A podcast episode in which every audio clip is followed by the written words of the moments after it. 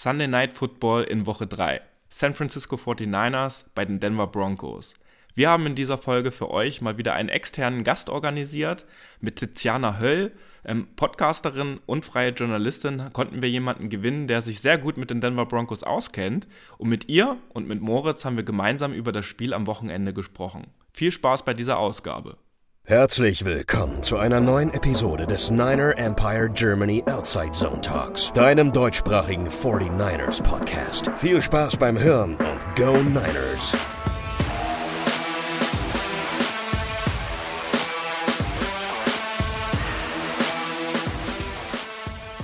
Herzlich willkommen zu einer neuen Ausgabe des NEG Outside Zone Talks. Week 3 steht schon vor der Tür und wer hätte es gedacht, wir sind wieder voll im Flow drin mit den Aufnahmen. Mittlerweile die dritte Woche. Sunday Night Football, 2.20 Uhr in der Nacht von Sonntag auf Montag bei den Denver Broncos. Und wir haben uns heute mal wieder einen externen Gast eingeladen. Und ich begrüße ganz herzlich die Tiziana Höll in unserer Runde. Hallo, danke für die Einladung. Und der Moritz ist natürlich auch am Start. Servus, gerade auf den falschen Knopf gedrückt. Überhaupt gar kein Problem. Und ich würde aber gerne nochmal äh, Tiziana an der Stelle bitten, dass du vielleicht noch äh, ein, zwei Worte zu dir sagen könntest. Ähm, du warst ja im kommenden, äh, in der letzten Saison in der Offseason, warst du schon mal mit deiner Kollegin Anna bei uns hier zu Gast. Äh, ein paar HörerInnen werden sich sicherlich auch noch dran erinnern. Ihr hattet so ein bisschen berichtet über euer Projekt äh, Woman Coverage, eurem Podcast, den ihr zusammen macht. Und da würde ich äh, jetzt gerne einfach nochmal dich bitten, dass du ein paar Sätze zu dir sagst, damit unsere Zuhörer ZuhörerInnen auch wissen, wer heute hier mit uns aufnimmt. Mache ich gerne, ja genau. Ich bin Tiziana, ich bin ähm, Broncos-Fan vor allem, deswegen glaube ich heute auch eingeladen worden. Ähm, habe aber auch verschiedene Podcasts über American Football. Inzwischen sind es tatsächlich zwei. Also ja, ich mache immer noch mit Anna Woman Coverage. Ähm, hört da gerne mal rein. Da geht es ja eher um Themen abseits des Spielfeldes, also viel so gesellschaftlich-politische Themen. Ähm, genau, das machen wir immer noch. Und dann habe ich jetzt äh, vor ein, zwei Wochen einen neuen Podcast gelauncht, ähm, der heißt Gridiron Deutschland und dreht sich vor allem um das Spiel in München, das jetzt im November stattfindet. Und da sprechen wir mit sehr vielen spannenden Leuten, unter anderem aus der NFL, aber auch von den Bucks, den Seahawks, von der Zone. Also ähm, haben wir wirklich coole Gäste und das mache ich mit Julian Barsch zusammen, den man ja auch kennt eigentlich aus der American Football Szene? Ja, der war hier in der Tat auch schon natürlich Gast, äh, gerade wenn wir dann Richtung äh, Draft äh, gehen. Da ist er natürlich einer der Experten mit. Und ähm, ja, uns ist in der Tat äh, letzte Woche aufgefallen, hm, wen kennen wir denn jetzt eigentlich, der hier im deutschsprachigen Raum die Denver Broncos auch supportet und uns da ein bisschen Auskunft geben kann. Und da ist uns eingefallen, du hattest es damals erwähnt, als du mit, deiner, mit Anna auch bei uns im Podcast warst, dass du ähm, die Denver Broncos zumindest als am sympathischsten in der NFL für dich auserkoren hast. Und da würden wir erstmal ganz kurz nochmal von dir wissen, wie ist das zustande gekommen? Weil ähm, die 49ers-Fans, die schon ein bisschen länger mit am Start sind, wissen natürlich auch um die Familie Shanahan ähm, mit unserem Head Coach. Sein Vater Mike war über zehn Jahre Trainer bei den äh, Head Coach bei den Denver Broncos und hat auch zwei Super Bowl Ringe mit diesem Team geholt. Und wie bist du zu den Broncos gekommen? Ja, genau. Also Sympathisantin, das, äh, ich würde sagen, das ist jetzt schon lange äh, ins Fantum übergegangen. Ähm, war untertrieben, ja. genau, okay. war untertrieben, kann man schon so sagen. Ich versuche natürlich beruflich mich schon immer halbwegs neutral zu halten, aber in dem Fall äh, gerne Fan auch. Und äh, bei mir ist es familiär bedingt. Also ich habe irgendwie 2013 angefangen, aktiv äh, Football zu gucken, bin dann da immer tiefer reingerutscht und ähm, dann war eigentlich relativ schnell klar, okay, mein Team müssen die Broncos sein, weil ich Familie habe, die in Denver leben. Also meine Tante lebt lebt da, mein Cousin lebt da. Und ich war auch schon selber da, will jetzt auch nächstes Jahr eigentlich fest geplant mal wieder runterfahren und auch dann in, zu einem Spiel von den Broncos. Und ähm, genau, relativ einfach eigentlich erklärt. Ja, sehr schön. So hat ja jeder seine eigene Geschichte und du bist definitiv heute hier vor allem auch eingeladen, weil du die Denver Broncos gut kennst. Das hast du richtig äh, zusammengefasst. Und die Broncos, wir spielen ja dieses Jahr gegen die AFC West als äh, unsere Gegner-Division in unserem Schedule. Also wir spielen ja dann auch unter anderem auch noch gegen die Chiefs, Chargers und Raiders, die die Broncos ja jährlich auch zweimal zu Gesicht bekommen. Und das erste Spiel haben die Broncos jetzt äh, gegen die Seahawks sehr knapp verloren. Das ist ja auch immer eine schöne Geschichte, die die die NFL zufälligerweise immer schreibt, wenn so eine Person wie Russell Wilson von den Seahawks äh, dann zu den Broncos geht, dass das dann gleich am ersten Spieltag auch ein Aufeinandertreffen gibt. Das finde ich immer so ein bisschen gute Zeiten, schlechte Zeiten natürlich. Letzte Woche gab's äh, gegen die Texans äh, dann aber einen Sieg. Ihr steht genauso wie die 49ers jetzt äh, bei einem 1-1 und ich habe äh, Russell Wilson gerade äh, erwähnt. Wir hatten jetzt natürlich gedacht, wenn er aus unserer Division der NFC West verschwindet, dass wir ihn dann erstmal nicht mehr sehen werden, höchstens in den Playoffs irgendwann. Das ist nicht der Fall gewesen, weil er zu den Broncos und genau in die Division gewechselt ist, gegen die wir in diesem Jahr äh, aus der AFC West spielen. Und uns würde jetzt als erstes mal interessieren, wie ist deine Einschätzung, wie Russell Wilson sich in Denver eingelebt hat und wie du ihn jetzt vielleicht auch in der Preseason und in den ersten beiden Spielen erlebt hast? Mhm. Ja, also ich glaube, die Erwartungen waren natürlich gigantisch, die jetzt irgendwie mit diesem Trade einhergegangen sind, weil klar, Russell Wilson äh, kennt jeder, ist ein ähm, ja, ist ein Top-Quarterback eigentlich immer noch gewesen, äh, auch wenn es bei den Seahawks jetzt gegen Ende so ein bisschen ausgefisselt ist. Ähm, klar war aber auch bei den Broncos so, hey, uns fehlt eigentlich nur noch ein guter Quarterback, damit wir wieder ganz vorne mitspielen können. Das war jedenfalls immer so die Geschichte, die man sich so erzählt hat äh, in der Fanbase. Und jetzt ist halt so ein bisschen ähm, Time to Shine, muss man sagen. Also jetzt ist natürlich äh, Zeit für ihn zu zeigen, was noch in ihm steckt. Und nach den ersten zwei Spielen muss man sagen, bisschen ernüchternd. Also ich habe mir mal die Stats so ein bisschen von ihm angeguckt. Ähm, gegen die Seahawks war es noch besser mit einem QB-Rating von so um 100 mit 340 Yards. Da war er auch m, ganz vorne mit dabei, was die Receiving Yards mit, äh, betrifft. Aber jetzt gegen die Texans war es schon echt ein bisschen mager. Ähm, QB-Rating von unter 70 und auch nur so um die 200 Receiving Yards. Da kann man schon ein bisschen mehr von ihm erwarten. Insgesamt, finde ich, wirkt er noch so ein bisschen in der Findungsphase, was aber auch irgendwie normal ist. Ich meine, er hat die letzten Jahre immer nur bei den Seahawks gespielt, war da extrem ähm, routiniert und jetzt kommst du irgendwie mit Anfang 30 äh, zu den Broncos, wo auch nicht alles schon so perfekt eingespielt ist vor allem. Und ich glaube, da kommen wir gleich nochmal drauf, weil wir halt ein komplett neues Coaching-Team jetzt auch haben mit Nathaniel Hackett als Head Coach. Der ist halt auch einfach ein Rookie-Head-Coach und das merkt man auch so ein bisschen noch. Ähm, also man merkt einfach so insgesamt, es gibt ein paar Stellschrauben, die noch gezogen werden müssen, aber alles in allem, finde ich, strahlt Russell Wilson trotzdem eine gewisse Ruhe aus. Und ich persönlich gehe in jedes Spiel viel, viel entspannter rein, als ich es die letzten Jahre je bei den Broncos getan habe, weil wir hatten so viel schlechte QBs und so viele, ja, einfach weirde Quarterbacks, die irgendwie ich sag auch nur so Drew Lock, ich meine, ja, der war Rookie, aber der hat gute Spiele gehabt, dann hat er wieder katastrophale Spiele gehabt. Also von dem her, ähm, das erwarte ich nicht von, von Russell Wilson. Du hast einfach so einen Grund, ähm, so eine Grundqualität bei ihm. Ja, und ähm, du hast es gerade angesprochen, neuer Coaching-Stuff auch ähm, bei den Denver Broncos. Ähm, das heißt bei den 49ers übrigens nichts, weil in Woche 1 haben wir auch bei den Chicago Bears verloren. Die haben auch einen neuen Head Coach und äh, der noch nicht ganz so viel NFL-Erfahrung hat und da haben wir trotzdem verloren. Also das muss nicht unbedingt was heißen. Die 49ers haben sich jetzt natürlich in der letzten Woche durch den Sieg äh, äh, gegen die Seahawks zu Hause wieder zurück in die Saison gespielt und sie startet jetzt natürlich richtig durch. Wir haben äh, in der letzten Folge ausführlich auch über das Thema von Trey Lance natürlich gesprochen und dass jetzt Jimmy Garoppolo das Zepter zurück in die Hand nimmt. Und da würde ich jetzt ganz kurz äh, Moritz den Ball äh, rüberschieben. Wie schätzt du es ein, Moritz? Äh, weil wir auch gerade über die Offense der äh, Broncos gesprochen haben. Was ändert sich jetzt eigentlich für die 49ers? Wo jetzt auch mal ein bisschen Abstand noch ein paar Tage äh, äh hinweg ist, dass diese Verletzung festgestellt oder dass sie feststeht und Trey Lance ja jetzt auch offiziell auf die Injured Reserve List natürlich gesetzt wurde. Was verändert sich jetzt für die 49ers und womit haben wir mit unserer Offense zu rechnen, Moritz? Also erstmal muss ich sagen, ich kann Tiziana absolut verstehen, wenn man so ein bisschen Mischgefühl hat, was den QB angeht, äh, was ihr die letzten Jahre hattet. Das kennen wir auch irgendwie alles so ein bisschen. Und das Problem ist, das könnte jetzt auch eventuell wieder losgehen. Ähm, nichtsdestotrotz glaube ich, dass wir jetzt gerade am Anfang des Saison mit Jimmy Garoppolo deutlich gefährlicher sind als mit Trey Lance, weil er einfach viel, viel weiter ist. Er kennt das ganze Scheme. Ähm, er ist vertrauter, man, also er kann sich auch mehr vertrauen, er ist erfahrener. Und man hat es auch, glaube ich, letzte Woche gegen die Seahawks wirklich gesehen. Das ist halt einfach, sobald Jimmy reinkam, er hat viele Würfe gemacht, die Trey davon nicht gemacht hat.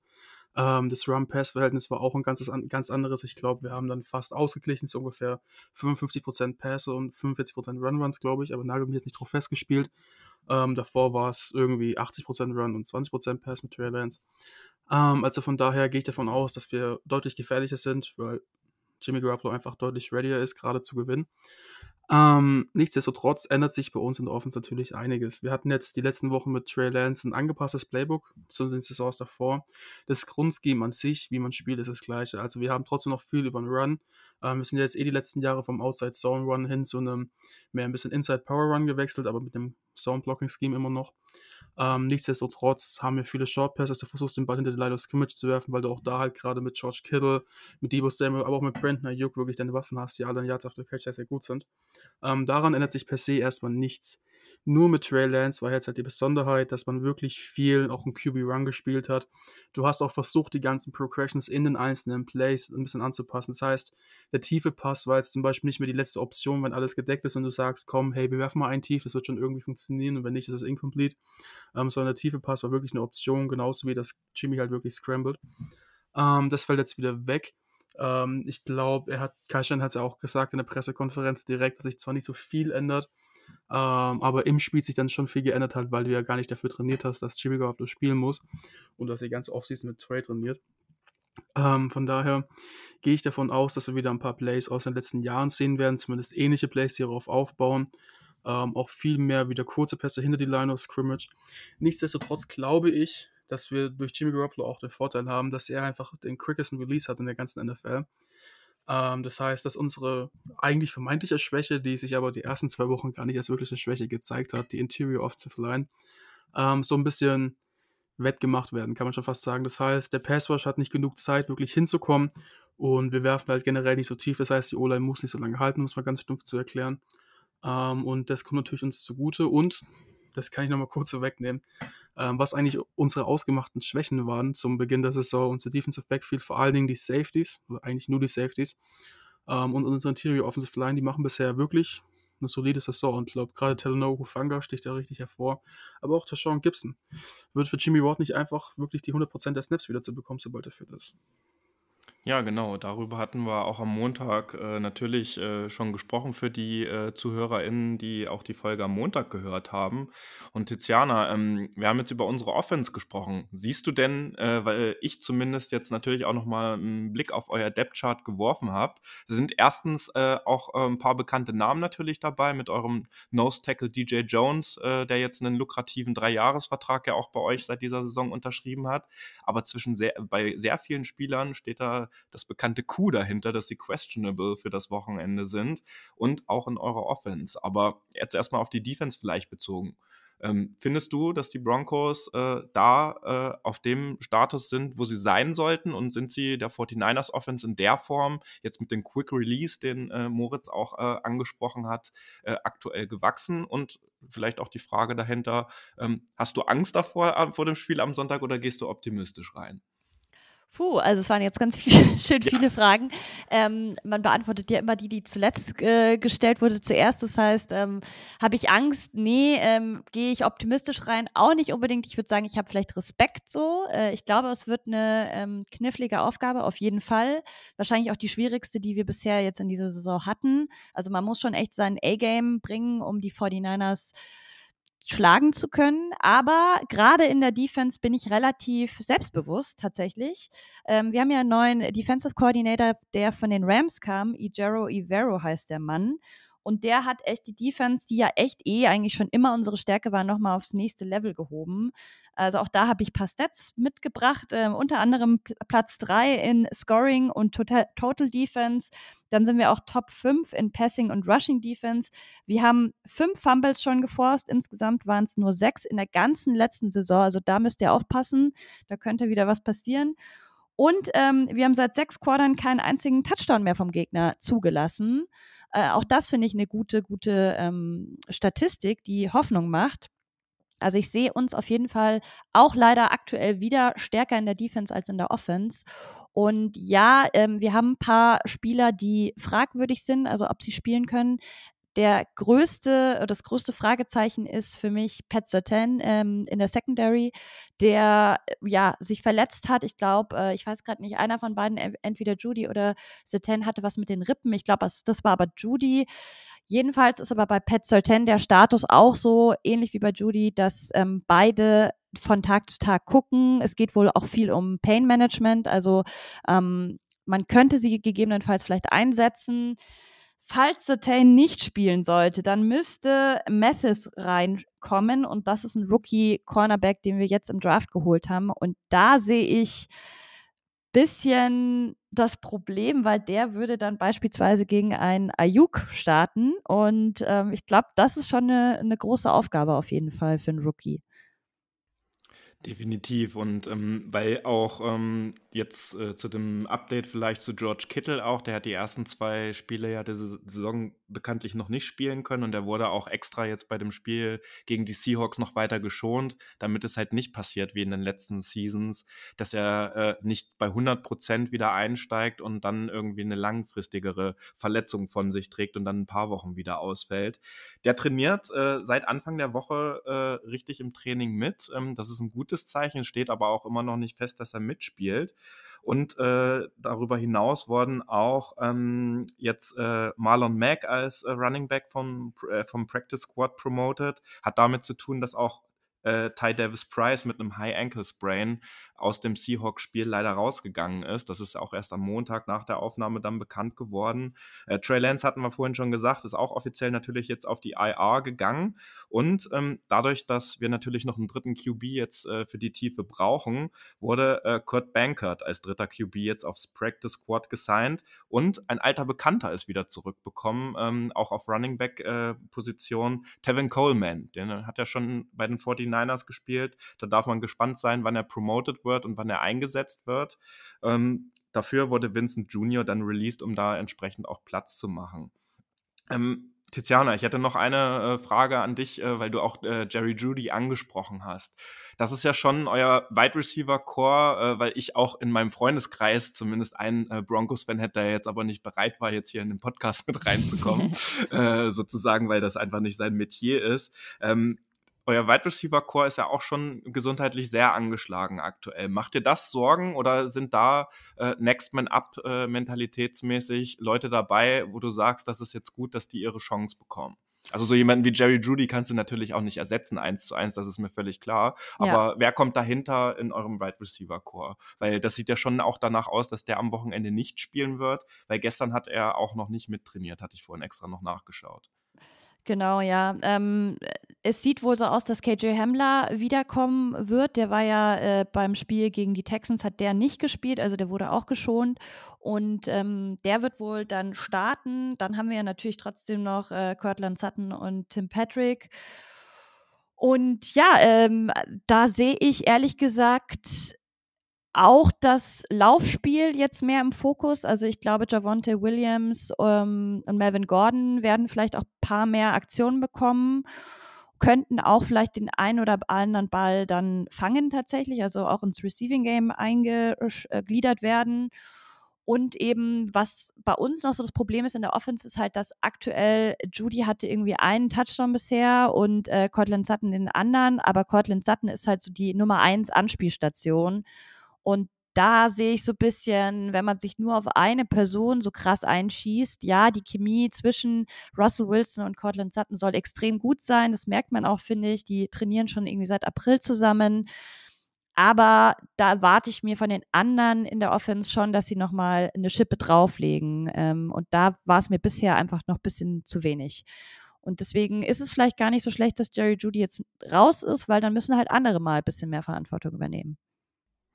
Ja, Moritz, was sagst du? Ähm, was muss unsere Defense tun? Machst du dir da jetzt aktuell Sorgen. Wir hatten gerade schon und auch am Montag äh, den Fakt, äh, dass es äh, Tiziana wirklich, wir haben vor der Saison uns äh, tief äh, Gedanken darüber gemacht, welche Positionsgruppen halt wirklich äh, eng besetzt sind und die Interior O-Line der 49ers ist halt extrem jung. Also da ist wirklich kaum NFL-Erfahrung mit dabei, die alle nur ein paar Snaps in der letzten Saison hatten, wenn überhaupt, sind auch Rookies aus diesem Jahr mit dabei. Aber die haben in den ersten beiden Spielen wirklich einen sehr, sehr guten Job gemacht. Und wir hatten gerade auf äh, Left äh, äh, Guard und, und Right Guard und Center Position halt äh, dicke Fragezeichen. Ähm, aber ähm, Moritz, um auf die Frage äh, zurückzukommen auf das Backfield, ähm, wie schätzt du unsere Defense jetzt ein? Auch unsere Defense hat gegen die Seahawks nicht einen einzigen Punkt zugelassen. Also diese sieben Punkte, die die Seahawks erzielt haben, war ein äh, geblockter äh, Field Goal Versuch, der dann quasi in einem Special Teams Touchdown geendet hat. Auch unsere Defense ist ähnlich wie die Broncos Defense natürlich jetzt heiß, diese Serie auch aus auszubauen und äh, so wenig Punkte wie möglich zuzulassen. Wie ist da deine Einschätzung, Moritz? Ähm, ich glaube, für beide Teams, das gilt genau wie für die Broncos wie auch für die Niners. Ähm, es ist so der erste richtige Härtetest, weil die ersten zwei Spiele waren jetzt Woche 1, kann man so oder so nie als Sample Size nehmen, das habe ich jetzt schon oft genug gesagt, ähm, weil einfach so viel Neues ist, kommt wieder alles zurück. Woche 2 ist halt, wie gesagt, normalerweise schon dann eher der Fall, dass du auch mit den Favorites gehen kannst, dass die Wahrscheinlichkeit dann größer ist als in Woche 1. Ähm, aber nichtsdestotrotz, für beide Teams ist es meiner Meinung nach so ein bisschen der erste Härtetest. Die Broncos haben gegen die Seahawks und gegen die Texans gespielt. Das sind jetzt nicht beides wirklich die besten Offenses. Ähm, wir gegen die Bears in einem verregneten Spiel, was man überhaupt nicht nehmen kann. Und gegen die Seahawks mit Geno Smith. Ähm, da haben wir, wie du es gerade gesagt hast, keine Punkte zugelassen. Jetzt spielen wir halt wieder gegen unsere Arch-Nemesis, wenn man das so sagen kann, Russell Wilson. Ähm, und es wird so der erste richtige Härtetest, weil wir wissen halt, okay, hey, ähm, er ist der Typ von Quarterback, der uns in den letzten Jahren immer Probleme gemacht hat, weil wir einfach tiefe Coverage nicht so gut konnten. Das war einfach nie unser A-Game und ob es jetzt DPIs waren oder Loud Catches, ähm, das war immer ein Problem. Jetzt finde ich unser Defense Backfield gerade mit Mooney Ward, äh, mit seinem zweiten Vornamen ist das ja, ähm, ist unser Defense Backfield enorm viel besser. Auch unsere Safety spielen auf einem sehr, sehr hohen Level, gerade Hufanga, auch wenn er eigentlich eher ein Boxspieler ist, aber das jetzt mal außen vor. Ähm, nichtsdestotrotz, es kommt jetzt halt der erste Härtetest wirklich. So ist unsere Defense und unser Backfield wirklich so weit, wie wir dachten, wie es ist. Oder ist es doch nicht so weit? Ähm, das wird sich jetzt zeigen. Von daher bin ich schon gespannt, wie es ausgeht. Ich glaube nichtsdestotrotz, dass gerade Cortland Sutton auch ein gutes Spiel gegen uns haben kann, ähm, weil wir spielen für die Zuhörer nie wirklich Press-Coverage, sondern wir spielen, man hat es in den letzten Spielen gesehen, sehr, sehr viel Off-Coverage. Das heißt, die Cornerbacks stehen fünf bis zehn Yards weg vom Mann. Ähm, und da hast du halt einen großen Receiver schon mal generell im Vorteil. Wir haben es gesehen, DK Metcalf, du kannst einen 5-Yard-Curl spielen und du hast einen Safe Catch, du kannst einen Out spielen, da musst du halt adjusten und dann musst du gegen einen großen Receiver äh, in die Press-Coverage und es ist nie gut. Ähm, vor allen Dingen, wenn er wie Cottons hat, einen guten Release hat. Ähm, von daher, ein Cherry Judy ist natürlich für mich eigentlich so der ähnliche Spielertyp zu dem Brandon Ayuk. Ähm, sie sind beide ungefähr so 6'1 groß, ein Route Runner. Ähm, jetzt nicht die athletischsten, auf jeden Fall aber sichere und richtig gute Route Runner mit sicheren Händen. Ähm, und es ist halt wirklich eine sehr, sehr gefährliche Combo. Ähm, das macht mir auch ein bisschen Sorgen, aber da bin ich eher bei Cortland Sutton. Und wie gesagt, das wird, denke ich mal, unser erster Härtetest. Gerade weil halt Russell Wilson auch sehr, sehr gut tief werfen kann. Da heißt jetzt vielleicht so ein bisschen Hosen runter. Darf ich da mal reingrätschen? Ja. Glauben wir denn dann automatisch, wenn zwei so gute Defenses aufeinandertreffen, dass es ein eher defensives Spiel wird? Also, dass wir nicht viele Touchdowns und Punkte sehen? Hm, würde ich nicht unbedingt behaupten, nee. Ähm, kann gut sein, gerade weil unsere Offense jetzt mit Garoppolo auch wieder darauf ausgelegt ist, dass wir sehr, sehr viel den Ball werfen. Äh, äh, Entschuldigung, sehr, sehr viel den Ball rennen und kurze Pässe werfen. Das ist eh eigentlich generell eine Offense, mit der du nicht irgendwie jetzt high scoring sein wirst, weil du sehr, sehr viel Zeit von der Uhr nimmst immer damit. Ähm, generell jetzt bei den Broncos ist es schwieriger. Ich sehe halt Russell Wilson, die ersten zwei Spiele war jetzt nicht so gut, aber trotzdem ist er halt ein absoluter Top-QB, der dich mit dem Arm übers komplette Feld schlagen kann. Ich habe es die letzten Jahre oft genug gesagt, er hat nicht den stärksten Arm, aber er ist halt sehr, sehr akkurativ und es ist wirklich sehr, sehr schwierig dagegen zu spielen. Und wir haben es auch oft genug erlebt ja. am eigenen Leib. So, ne? Ja, aber ja. wir hatten jetzt in den ersten beiden Spielen, muss man auch sagen, nur zwei Touchdowns insgesamt und nie mehr als 16 Punkte. Ja, aber dazu muss man halt, finde ich, es gehört immer dazu, dass wenn du einen Quarterback in ein komplett neues Scheme packst, ähm, das immer ein paar Spiele braucht. Das kann auch eine halbe Saison sein, es kann die ganze Saison sein, bis er sich wirklich dran gewöhnt, weil die kompletten Reads sind neu, die komplette Playbook ist neu. Er hat jetzt quasi, waren es elf, zwölf Jahre bei, bei den Seahawks gespielt ähm, und das ist halt, er hat sich daran komplett gewöhnt und das ist eine komplette Umstellung. die Broncos spielen jetzt auch keinen wirklich viel Run-Games, sondern die versuchen ja auch wirklich den Ball zu passen. Oder ich denke mal zumindest, dass das der Long-Term-Plan sein wird, sonst heißt ja kein Russell Wilson geholt. Ähm, von daher sehe ich das Potenzial schon bei den Broncos, dass sie sehr, sehr viele Punkte scoren können und das Board bringen können.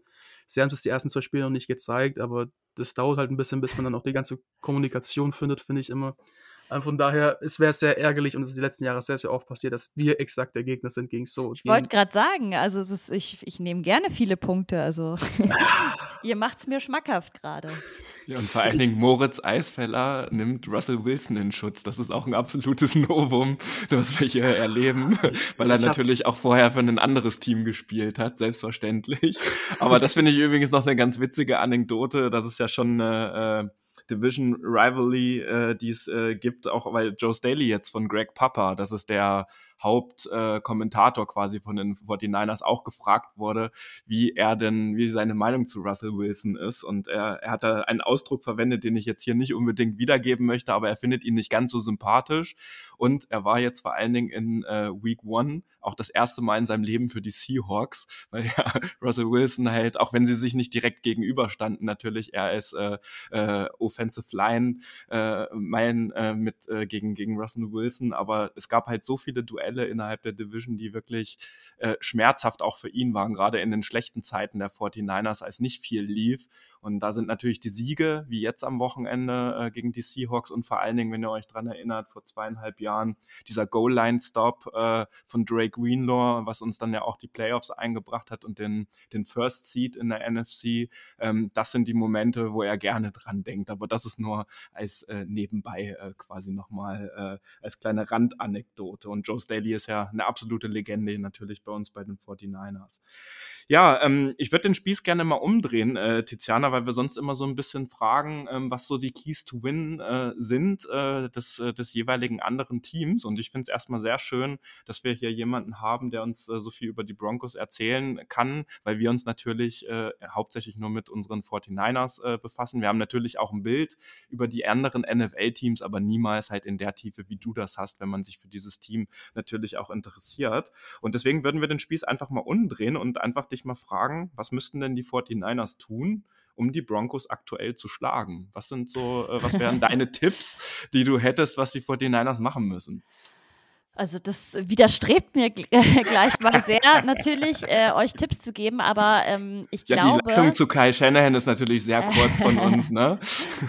ähm, also ich glaube, es äh, fängt schon damit an, dass die Broncos sich meiner Meinung nach vor allem selber schlagen können. Äh, wenn man sich die ersten zwei Spiele anguckt, ging es ja ganz viel, vor allem am ersten Spiel, das ja echt Katastrophe war gegen die Seahawks. Also das war ein Schmerz, das anzugucken.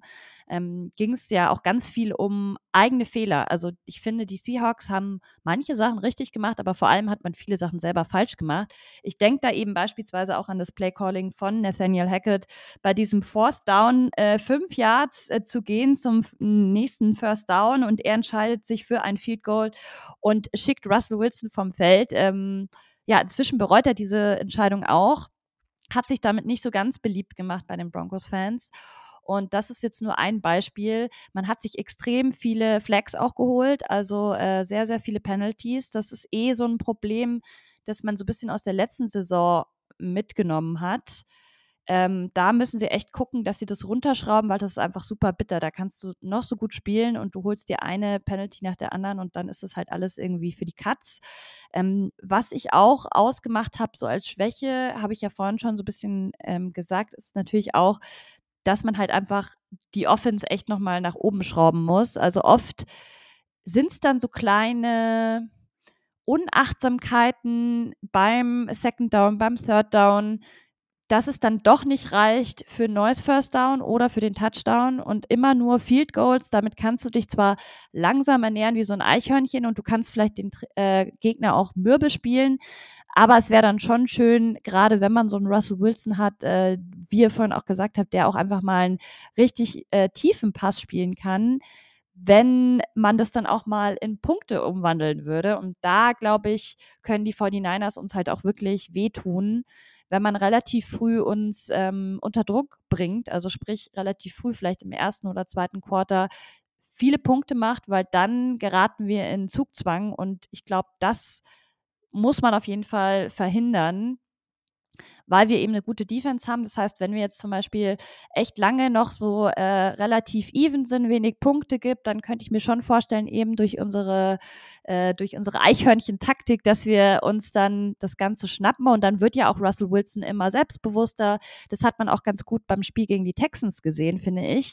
Da haben wir uns ja auch wieder in der ersten Halbzeit enorm schwer getan und ich dachte mir wirklich, das kann doch nicht sein. Die Texans sind eigentlich Laufkundschaft. Und dann ist irgendwas in der Halbzeit passiert und auf einmal kamen viel mehr Pässe an. Er war viel selbstbewusster. Cortland Sutton hat beispielsweise viel besser gespielt. Man hat sich diese Punkte dann endlich geholt und dann war das eigentlich auch, in Bayern sagen wir eine Gemade Wiesen. Ähm, also es war dann eigentlich ein Selbstläufer und ähm, ja, das wären jetzt so ein paar Punkte, die ich anbringen könnte. Ah, okay, also du nimmst auch aus Süddeutschland auf, ja? Nee, Äh, ich habe bin ich in. Berlin tatsächlich. jetzt bist du in Berlin, aber du kommst Ich da. komme Äh, ich komm aus München, genau. ah, okay. Ne, es, äh, Moritz kommt auch aus dem Süden, aber aus einer anderen Ecke. aber ich habe jetzt äh, noch. Äh, Schönere Ecke. das, la- die Diskussion lassen wir jetzt lieber. Franken oder? In der Tat Franken, aber das einzige Stück Franken, was im Baden-Württemberg liegt. Okay. Uh, das, das kleine und äh, das kleine äh, Okay hinterher. Aber Moritz, Ja, für dich die, die, gleiche, die gleiche Frage für dich umgedreht. Was müssen die äh, Broncos machen, um die 49ers zu schlagen? Wo liegt der Key to Win dann sozusagen? Was ist deine Meinung dazu? Mm, Ich würde sagen, einfach Russell Wilson Russell Wilson sein lassen. Ähm, ich glaube, die ersten zwei Wochen kann man überhaupt nicht als, äh, als Sample Size nehmen. Der wird, wenn er in Form kommt, richtig, richtig viel werfen und richtig viel tief werfen. Und das ist immer unser Genickbruch gewesen bisher. Und ich weiß nicht, du hast es gerade angesprochen, David, wie viele Albträume ich schon hatte von dem Typen. So wie 18 und 4 ist sein Rekord gegen uns. Ich schwöre bei Gott, ich habe keinen Bock drauf. Bitte, meinetwegen, brich aus, Russell Wilson ab der ersten Woche 4.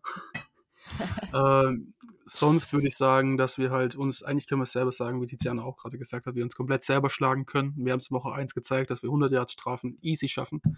Gar kein Problem. Ähm, in Woche 2 haben wir gezeigt, dass wir auch das absolute Gegenteil davon können.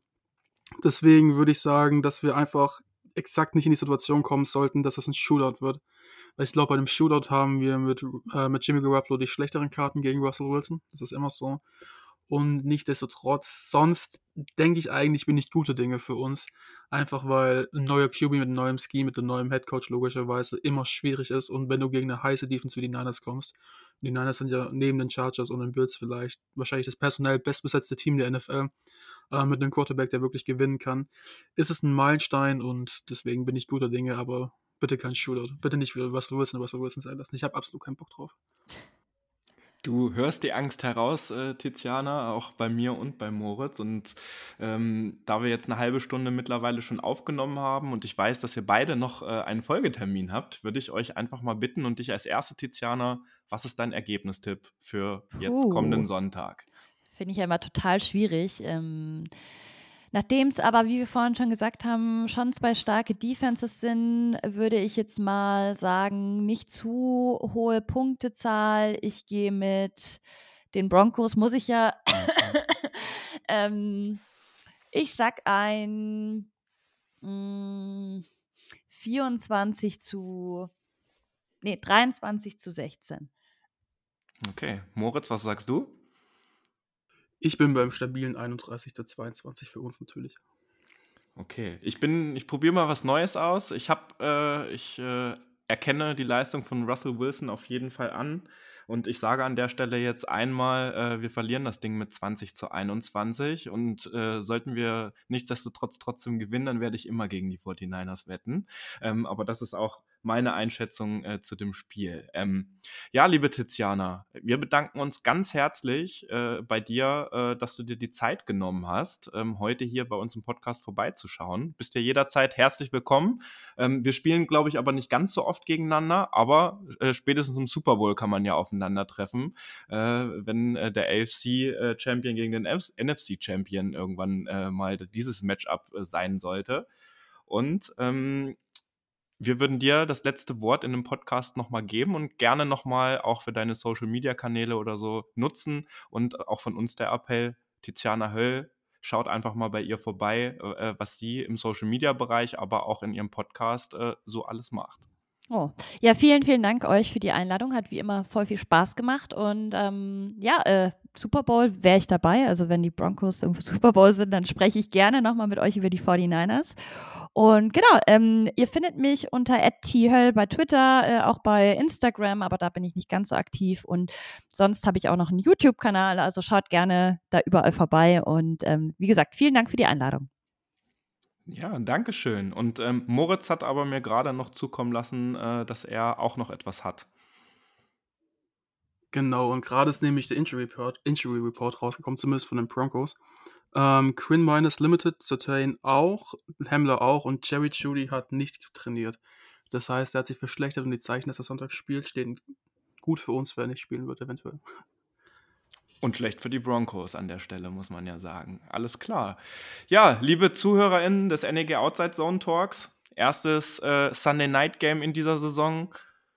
Heißt natürlich auch sehr späte Anstoßzeit oder sehr später Kickoff für uns. 2.20 Uhr von Sonntag auf Montag.